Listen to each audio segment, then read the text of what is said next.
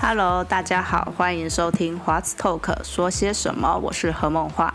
如果你今天第一次听到我这一个频道啊，其实主要这一个节目呢，会希望呢从我自己的就是生命经验来跟大家分享。因为我是一个就大概三十世代的单身女性政治工作者，我希望呢有我这样子的身份来跟大家分享，不管是讨论一些政治议题，或是可能一些政治工作大家会比较觉得比较有趣的地方，或是很多就是我们的生活角度呢，可能也都是包含着某一些跟政治会相关的主题，都希望在成为我就是这个节目分享的主题。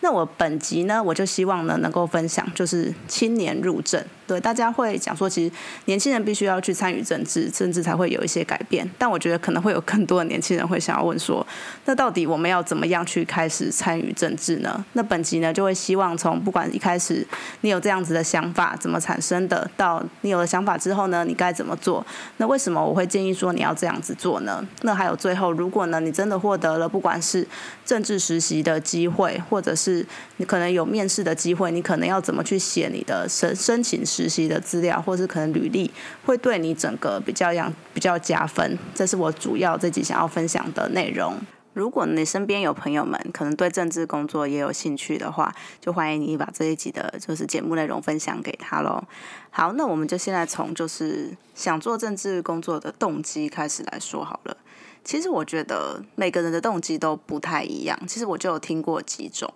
然后有一种其实就是，嗯，也可以说最一般的嘛，但我觉得也不一定，也没有真的遇到那么多。就他们本身就是政治系出身的，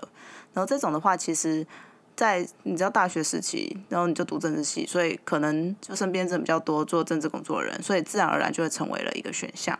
然后还有一些呢，他们可能是嗯相关科系，或是也不一定，可是。在可能学生时代，或是可能就会开始慢慢的去关心一些特定的议题。你可能从自己的身边出发的，例如说，不管是动物保护啦，就动可能很喜欢那个动物，开始会注意到动物保护的议题，或是你的生活周遭出现了一些变化，让你觉得怎么会这个样子？像我小时候啊，蛮印象深刻的一件事情，就是那个建成圆环，不知道大家知不知道？就是在那个。离就是中山站跟双连站都还蛮近的那个南京西路那边有一个圆环，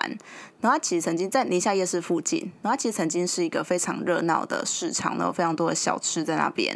然后就是我记得就是我小时候有个依稀的印象，就是那边会很热闹，然后大家都会去那边吃东西或买东西，然后后来呢，其实在就是马英九市长当台北市长的时候，就把那个圆环改造，然后他希望把它就是变成一个整洁的市场的感觉，然后呢用的很漂亮的玻璃帷幕那个样子。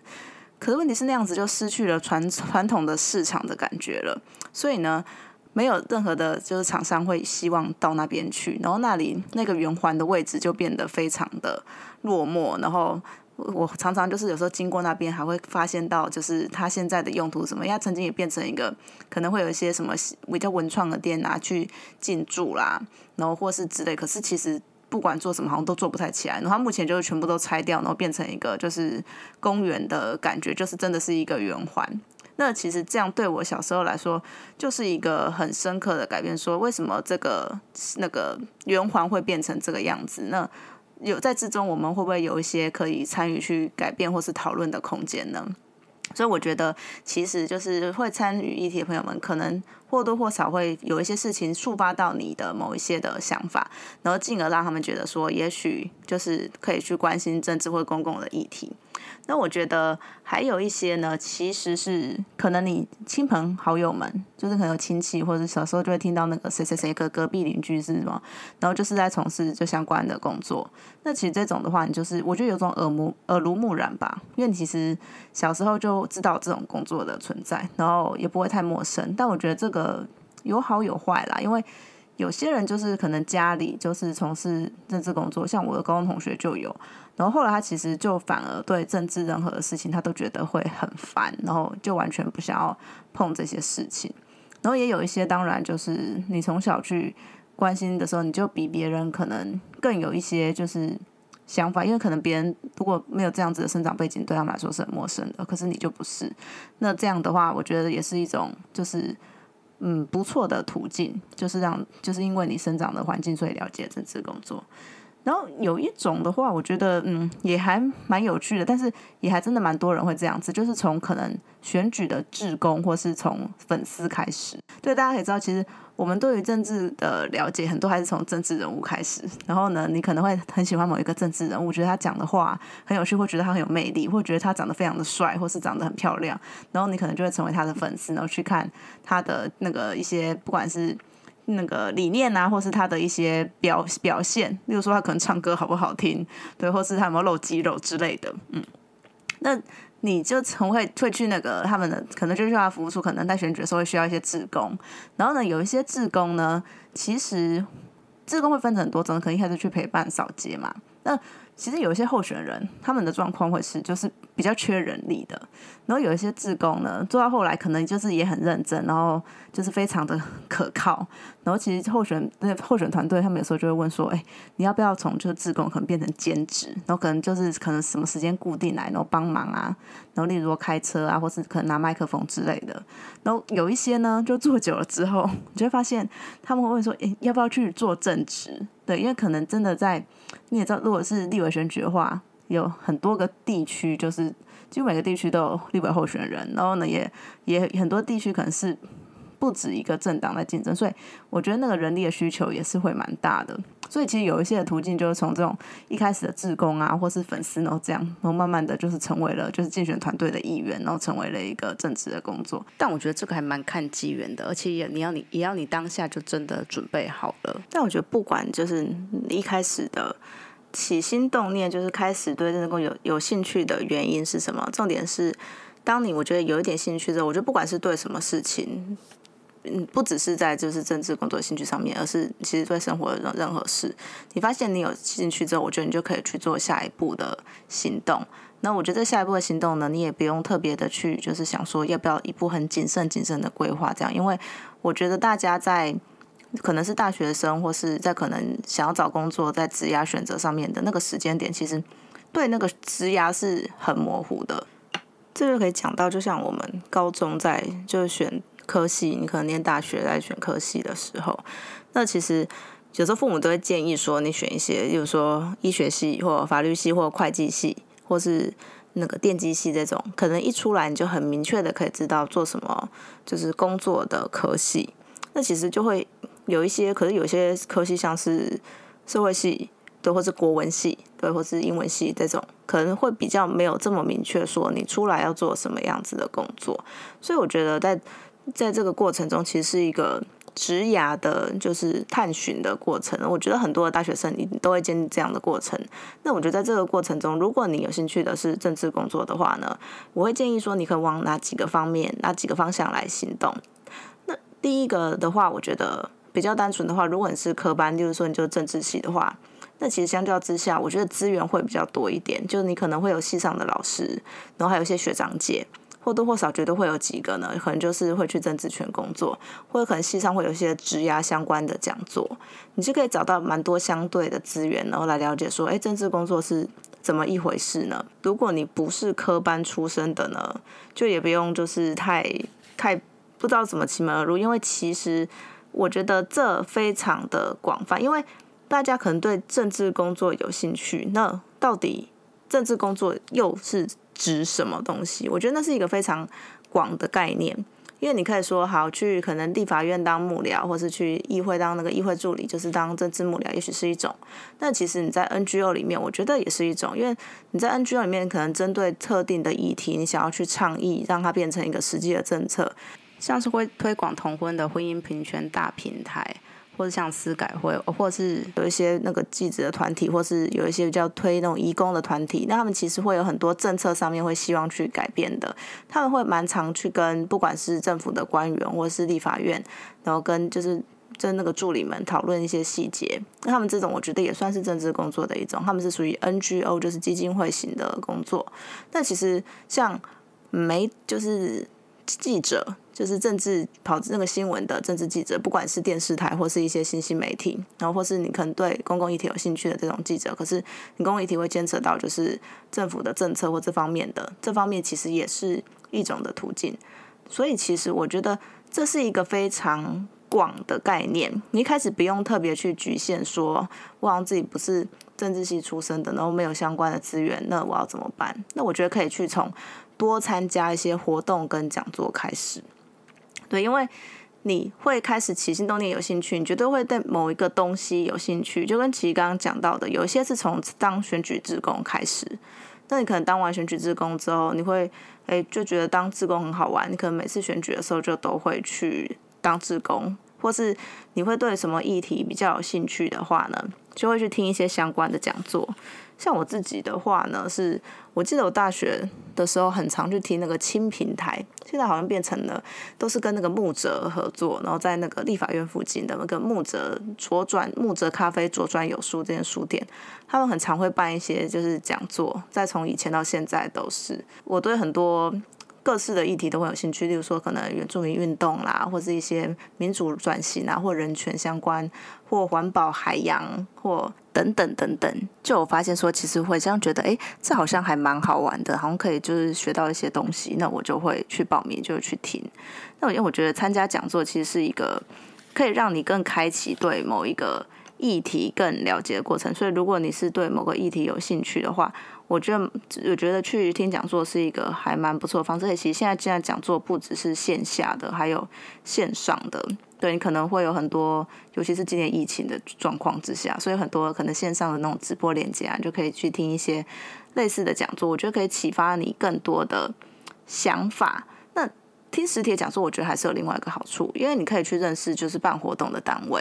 因为你就是你办讲座，绝对会有工作人员，然后不管是就是办讲座或是主讲者他们，那如果你对这个议题有兴趣的话呢，或是对整个他们可能基金会有兴趣，你就可以跟他们多加聊天，不管是跟讲者或是跟工作人员，你就可以更了解说，哎，这一块他们是在做什么样子的活动，那这我觉得也是对政治工作更了解的一个方法。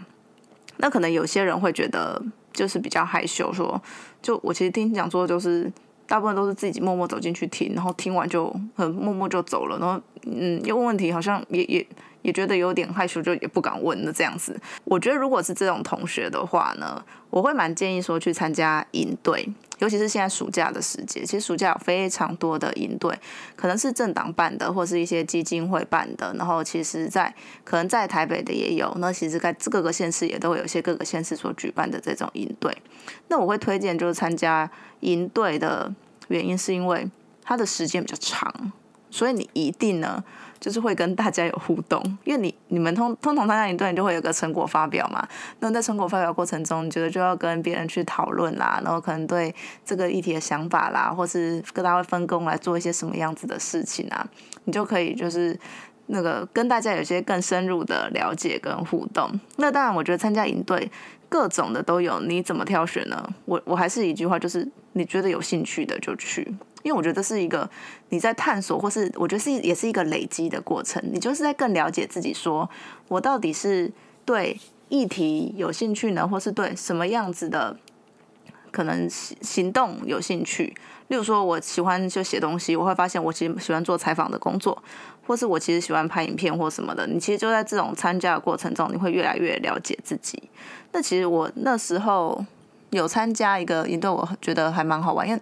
我我那时候会选一些，会除了就静态的，就是听演讲之外，还会有一些实体的去，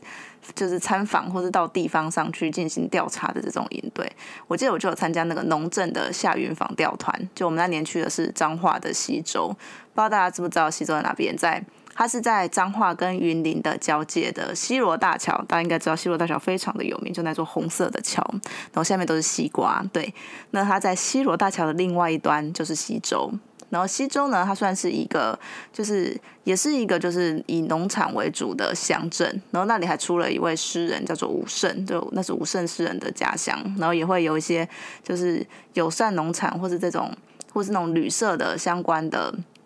一些可能返乡的青年在那边有做一些活动，所以那一年呢，其实就是去就是西周进行一个这样子的访调的过程。那因为我那时候其实抱持的一个想法就是，我想要更了解台湾，对，因为我那大学大四的升大四那年，我有去，哎，应该是升大三，因为忘记了某一年的暑假，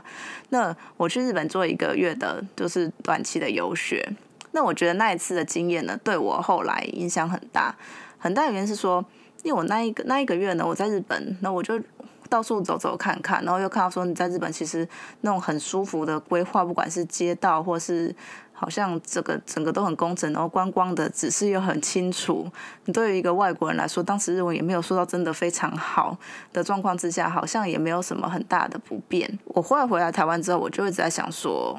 嗯，台湾就是有没有办法，其实很多事情可以这让很就可以做到这个样子。比如说在观光设施上面，让外国人觉得更方便，或者是让让在这里居住的人觉得更舒服。我就一直在想这件事情，然后还有做了一个反省，就是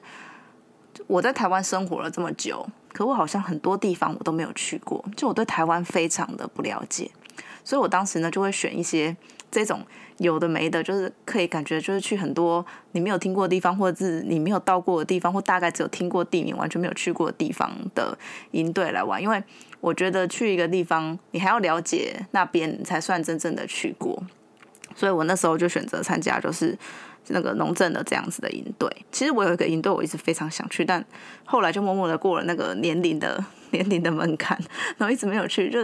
是那个陈文成基金会办的绿岛人权体验营，就是青年体验营，然后是一个人权议题，然后去绿岛那边进行的营队。因为我一直觉得说，哦，去绿岛去绿岛听起来就很好玩。对我到现在都还没有去过绿岛，我觉得这是一个非常恶玩的事情。然后呢，因为绿岛其实曾经呢在还有台湾的白色恐怖时期，那也关了非常多的政治犯，所以呢，就借由去绿岛，然后呢，这个契机来了解说，不管是我们这段历史，或是政治犯在那边就是受刑的一些过程，所以这是一个我非常想要去的营队，却没有什么机会来参加。那其实像政党办的营队就更直接了，因为其实政党会办这种营队呢，主要就是希望可以找到就更多的年轻人一起来参加。那他们的不管是可能讲师本身很多就会是政治人物，然后队服呢其实也也或多或少有些政治工作、正职或是兼职的经验，所以如果会很明确的就想要说，嗯，我其实觉得自己很明确了，我就是可能想要走就是幕僚或是这种路线的话呢，就会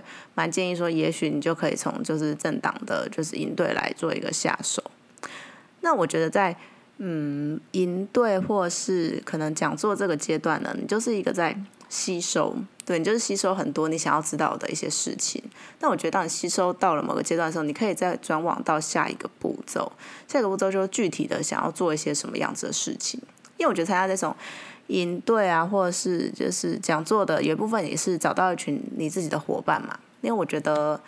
大家还是要找到伙伴，在这条道路上，你才可以比较不孤单。然后有一些人可以讨论说，不管是职涯或是议题或者什么样子的想法，所以找到伙伴是件很重要的事情。那找到伙伴还有另外一件事情可以做，就是你可以在具体做一些行动来，可能改变你周遭一些你关心的事情。对，像是我觉得在学校里面的社团就是一个蛮好发挥的空间。那学校社团我觉得有两种。一种的话呢是意义性社团，不知道大家是不是什么叫意义性社团？它的字呢，第一个意是那个相异相同的，就是差异的那个异，然后第二个意呢是意见的意，所以呢意义性社团其实讲成白话文就是跟大家意见比较不一样的社团。对，听起来好像很奇怪，它其实我觉得就是在关心一些可能学校校内外的一些公公共事务的社团。我不知道，我不太确定现在到底大学里面就是意义性社团的风潮还有没有很强。但以前我在学校的时候，其实在学校里面就是一小一小群的人。可是我觉得参加这种社团的好处是，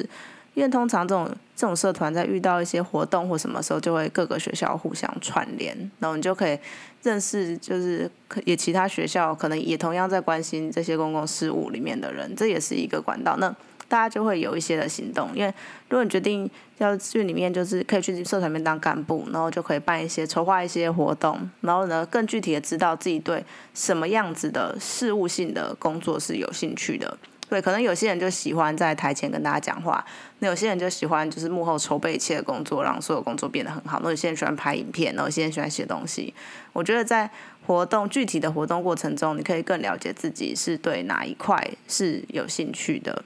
那我自己在大学的时候呢，我参加一个异性社团，那我们那时候办了一个活动，就是要纪念就是那个四四六事件，不知道大家不知道，就是有是念师大的，那师大的四六事件。那我大家也简单的跟大家介绍一下四六事件的始末。其实四六事件是发生在一九四九年，那个时候其实国民党政府还没有迁台，就是迁台的前夕。那它的起因是有一个台大的学生跟一个师大的学生，他们一起骑一台脚踏车在路上，然后呢就被警察就拦下来，然后呢还被警察殴打，那殴打完了之后还被警察羁押，所以学生们知道这件事情之后就非常的生气，然后就那个台大跟师大几百名的学生就跑到警察局去包围警察局，就希望就是。给一个交代，然后放人，补偿医药费，然后也要保证这个事情不会再发生。那后来警察局就是因为在这个压力下，他们有就退让，可是其实就引起了一个整个学运的风潮，因为这只是一个导火线而已，就跟很多二八事件是从一个私烟的导火线一样。那后来台大跟师大都有很多的学生就是被抓，人家也说这其实是第一个就是台湾的白色恐怖的事件。那我觉得也是可能战后的第一个的学运，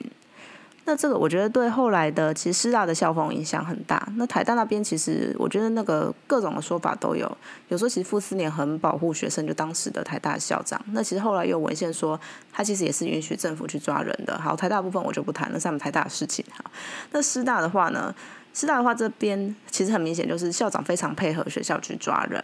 那所以师大那时候的校风整顿，然后也让很多的学生参与的学生后来就失去了学籍。所以人家会说，师师大的保守其实跟那个时候四六事件的影响是很大的。所以当我们那时候在学校里面的时候呢，就会觉得说，一个影响就是学生在学校里面的风气，或是一个影响学校那么大的事件，应该就是要被大家更认识、更知道。所以在当时的异性社团就有举办了一个四六事件相关的纪念型的活动。另外一个我想举的例子是，就是可以参与学生自治。因为我自己在研究所的时候呢，我就是那个清大研究生联合会的会长。那我觉得参与这个学生自治，就是加入学生会或是去学生议会的活动的话，应该就是会进行一个选举投票。如果大家大学生。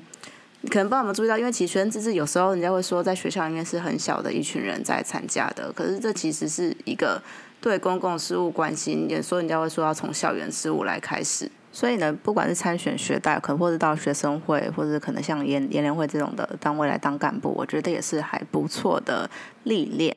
因为它就是一个学生的代表与组织，你就是代表学生来跟学校来沟通。还有斡旋一些，不管是学生的权益，或者是学生希望校园可以变成什么样子。虽然我是清大毕业的，但是我这边想要举一个就是台大的例子来跟大家分享，因为还是蛮久的一段时间努力，然后今年终于会要真的去设置了，就是陈文成纪念广场。我觉得是一个蛮好的例子，因为其实陈文成就是广场的纪念到追思，我觉得都是由学生这边来发起的。那其实，在二零一一年开始，就台大学生就开始在那边，就是案发地来举办，就是追思的晚会。那可能可以先跟大家来说一下，可不不是每个人都知道陈文成事件是怎么样子的一回事。陈文成先生呢，他是一位台大的校友，然后他那个时候呢是本来是在美国当大学教授，然后他在呢一九八一年的时候呢回台湾探亲的过程呢，却被警备总部的人带走。然后后来就发现他的尸体就是沉尸在台大的研究生图书馆旁边。然后呢，至今我们都不知道他的死因是什么。然后其实大家都推断说他应该就是被请致单位谋杀的。所以呢，就是因为一起这样子的一个案件，那其实，在台大里面很多年是大家都不太敢提这个案子。那是由学生开始就发起说，我们应该要来纪念，就是这一位校友，然后。他因为遭受到了情治单位的谋杀，我们应该要记得这样子的事情，不管是在台大校园里面或整个社会上，所以来开始推动陈文成纪念广场的设立。那在今年终于就是校方就是承诺说要新建就是陈文成纪念广场。其实上面那两个例子，不管是哪一个，大家都可以发现，它其实，在就是。如果是校方比较保守的状态下，他都会觉得是一个有点争议的案子。虽然对很多学生来说，这就是一个校园转型或民主转型的一部分，可是重点是说，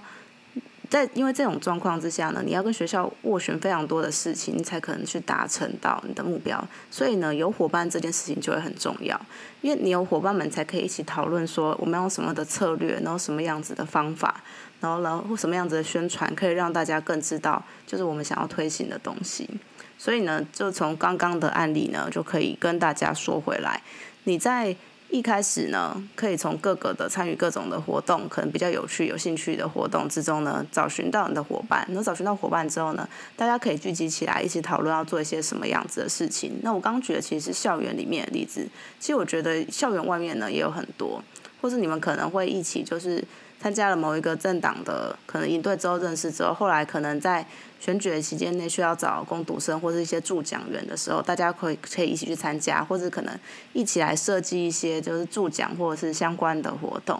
那我觉得这都是一个你在真的进入政治工作之前很好的历练，而且你在这些过程之中呢，你就可以知道自己是不是真的去。适合就是政治工作，或是你知道自己可能适合做政治工作哪一部分的真的实际的执行的内容。然后在这个过程中，除了更了解自己可能对什么东西有兴趣，然后擅长什么东西之外，我觉得也是让别人了解你的一个很重要的嗯机会。因为怎么说，刚刚其实有讲到会参与活动，或是是是实际开始。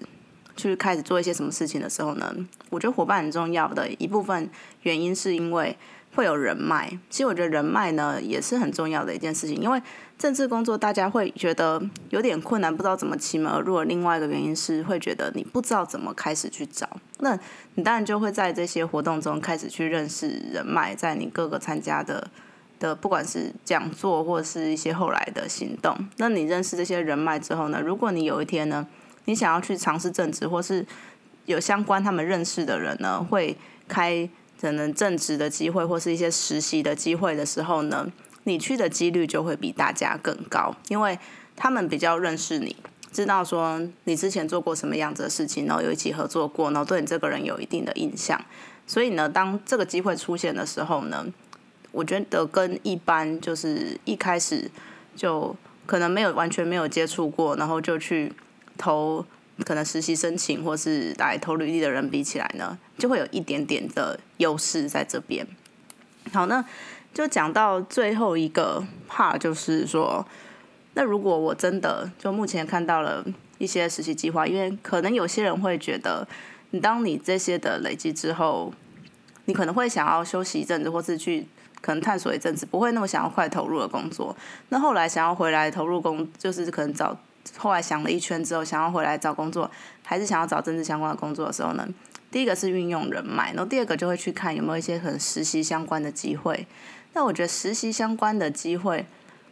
还是一个还蛮不错的，就是入门砖，因为进可攻，退可守。因为实习的时间通常不会很长，大概。有一个月的，然后也有四个月的，然后场域也不太一样。可能如果是一些政党或是一些可能学校里面也会办，然后或是有些协会嘛也会办的话，可能都是去政党，可能都是去那个立院或是政党，或是在地方议会的，可能服务处也会有。那你就会有一个比较短期的机会，真的进入到实务里面。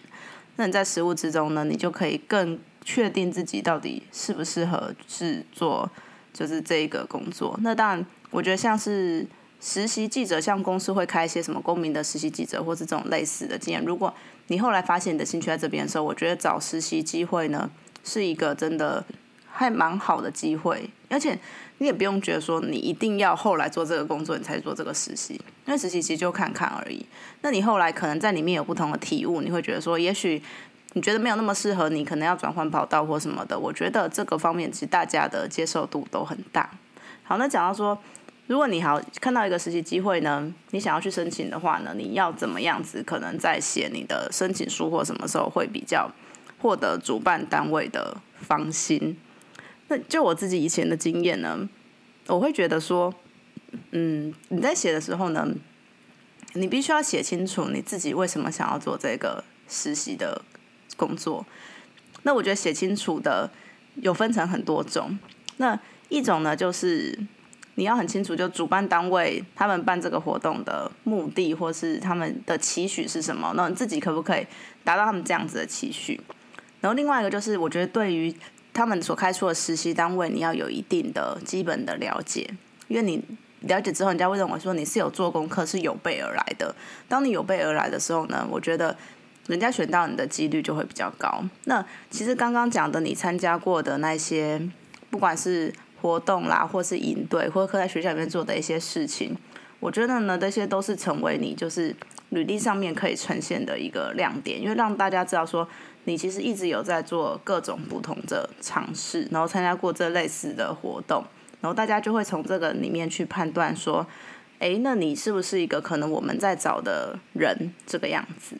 如果你觉得你这方面都来不及了，因为你可能就是很后面可能才受到什么议题来启发，我觉得怎么样的起步都不算晚，因为你的生命经验其实还是可以连续到你后来。为什么你会受到这个启发，开始关心公共事务，或是想要尝试就投入政治工作？其实你可以做一个不错的连接。如果你当连接的大家觉得嗯可以理解你的生命脉络的话，我觉得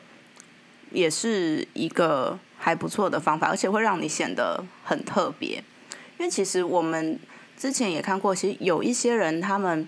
会是，我觉得像从理工科，因为大家会预设说，其实理工科的同学们呢，在嗯一般的接触上比较少会接触到人文或是社会相关的东西，所以当理工科的会想要来投入这种实习计划的时候，我们就觉得很特别。那当我们就会希望在履历履履历里面看到说，哎，他为什么会从可能。的理工科的训练，然后到可能切入到人文的关怀，而进而想要投入一个跟他大家想象中他的科系出路比较不一样的工作，也就是政治工作。那还有就是你可能本身就有一些加分的事情，例如说你的英文很好，或是你有在学什么外文，然后会有什么样子语言的加分的优势，或是你会开车，然后有驾照，或是这种，或是你很会认路。其实这种的话，或多或少都会成为你加分的地方。你不要认为说这好像是一个大家都会或大家都有。然后呢，我觉得你可以去呈现出你想要尝试的东西。就你获得了这份实习的机会之后呢，你希望你可以做什么样子的事情？因为大家也希望看到说，就是实习生进来是有一个学习的企图心的。所以我觉得在里面场展示你的胆识跟企图心就很重要。就我希望可以达成什么目标，然后可能看到什么样的事情，或是。嗯，对自己有什么样子的期许？当然，有时候你可能会觉得会不会写出来就是有点太大了，或者感觉说展现自己的不了解。但我觉得这方面的展现其实可以让人家更了解，说我知道我为什么要来这里，因为大家。我觉得我们在在找那个实习生都，会很怕说，就是对彼此都有一些误解，就是我们其实跟你想的根本不一样，那或是这个工作跟你想象中的不一样。所以我觉得，当你写出来这个你想要为什么想要来这边理由，希望看到什么东西的时候呢，可以免除这样子的状况发生，可以更展现你自己多想要获得这样子的工作。本集的节目呢，就大概跟大家分享了自己跟身边的朋友们参与政治工作的一个。不管从起心动念开始，然后到了你有了这样子一点点开始微妙小小火苗的想法之后呢，你该怎么样去做具体的行动？然后呢，从一些的探索的活动到有一些产出，开始做一些实质的行动。然后这些目的呢，都是希望可以有更多的人脉，还有更了解自己，然后更确定自己想要往哪一个方向来前进。那当然，在这个过程中呢，你最后呢，就是由不管是履历或者是实习的，就是申请的计划里面来呈现出来你所做的努力。我觉得大家真的不要觉得说，好像是不是我的时间已经来不及了？就我好像大学毕业，或是已经做了一个非非相关的工作几年了，是不是来不及？但我觉得，如果你平常有这些关怀，在参与的话，你做过其他的工作的机会，再过来政治工作，大家也不会特别的在乎。对，反而会觉得说你有一些其他业界工作的经验，还蛮有趣的。那会怎么样子？就是把这些东西带进来看政治工作圈，还有里面的生态有没有什么样不一样的地方？大家会很好奇这样子的比较。所以，当你真的想清楚的话，那做就对了。有一本书叫做《自由之下》，那我想以这本书呢来作为今天的结尾。自由之下这本书呢，其实是在讲说，就是美国六零年代呢，当时有一个自由之下的运动，这个运动呢是当时呢有将近一千名，就是北就是北方的大学生，然后主要都是白人，他们组成的就是志工团就被招募到密西西比州。大家不密密西西比州就是它是一个就是美国算是最嗯在黑人就是民权的运动上面反对势力或是最保守的一个区域之一。当时就是马丁路德的演讲里面，就是他所举例说，就是他所举例说，希望他后来的美国社会能够黑人白人平等相处，他就举到了其实密西西比州这样的例子。他说希望连密西西比州都能够是黑人跟白人平等的一个社会，就可以知道说密西西比州是一个怎么样子的州。对，那他们当时被找去的，就是希望可以做一些黑人选民的登记啊，或是在有一个叫自由学院里面任教。其实主要的主要的工作呢，就是希望可以让就是非裔的美国人，就是被被拒绝享有的公民公民权啊，这这些事实呢，就是给呈现出来，这是他们那时候被赋予的任务。那后来呢，其实这个计划呢，就成为了就是美国关注的焦点，因为他们在第一周就有三名的职工学生被绑架，然后被谋谋杀。那在这个过程中，其实有很多的学生们都是在。参与自由之下这个活动，对他们的后来的人生产生了非常大的改变，就是那种的震撼与影响的生命经验，其实改变了他们整个的路径。那也影响了就是美国整个后来六零年代的很多的，就是社会的运动。其实那都是后来追溯到的起点，就是可以说到当时自由之下这个活动。那我举自由之下这个例子呢，是要说它里面虽然是有一个很大的事件，可能让某一个。某一个群体或某一个世代的年轻人，可能共同的，就是有什么样子的改变。那也许在台湾社会，我们有时候也会有这样子的契机，不管是一九九零那个时候的野百合学运，或是可以说到最近的太阳花学运，或是可能反克刚运动，都会有一部分的学生们整个世代的一经历一些深刻的事情的影响。可是如果没有的话，我觉得也无所谓，因为。其实是你个人的生命经验呢，受到什么样的事件的影响？所以就跟刚刚前面所想的，当你去有了什么样的想法、有行动去探索了之后呢，也许在很多年之后，你会发现，原来那个就是你的自由之下。如果你喜欢今天的内容呢，欢迎评价、分享与订阅，就是我的节目。然后也可以留言跟我们分享你的心情，或是有什么疑问的话呢，也欢迎提问。其实我觉得，就是拿到了实习的门票，或是获得了就是第一份的政治工作之后，才是一个开始。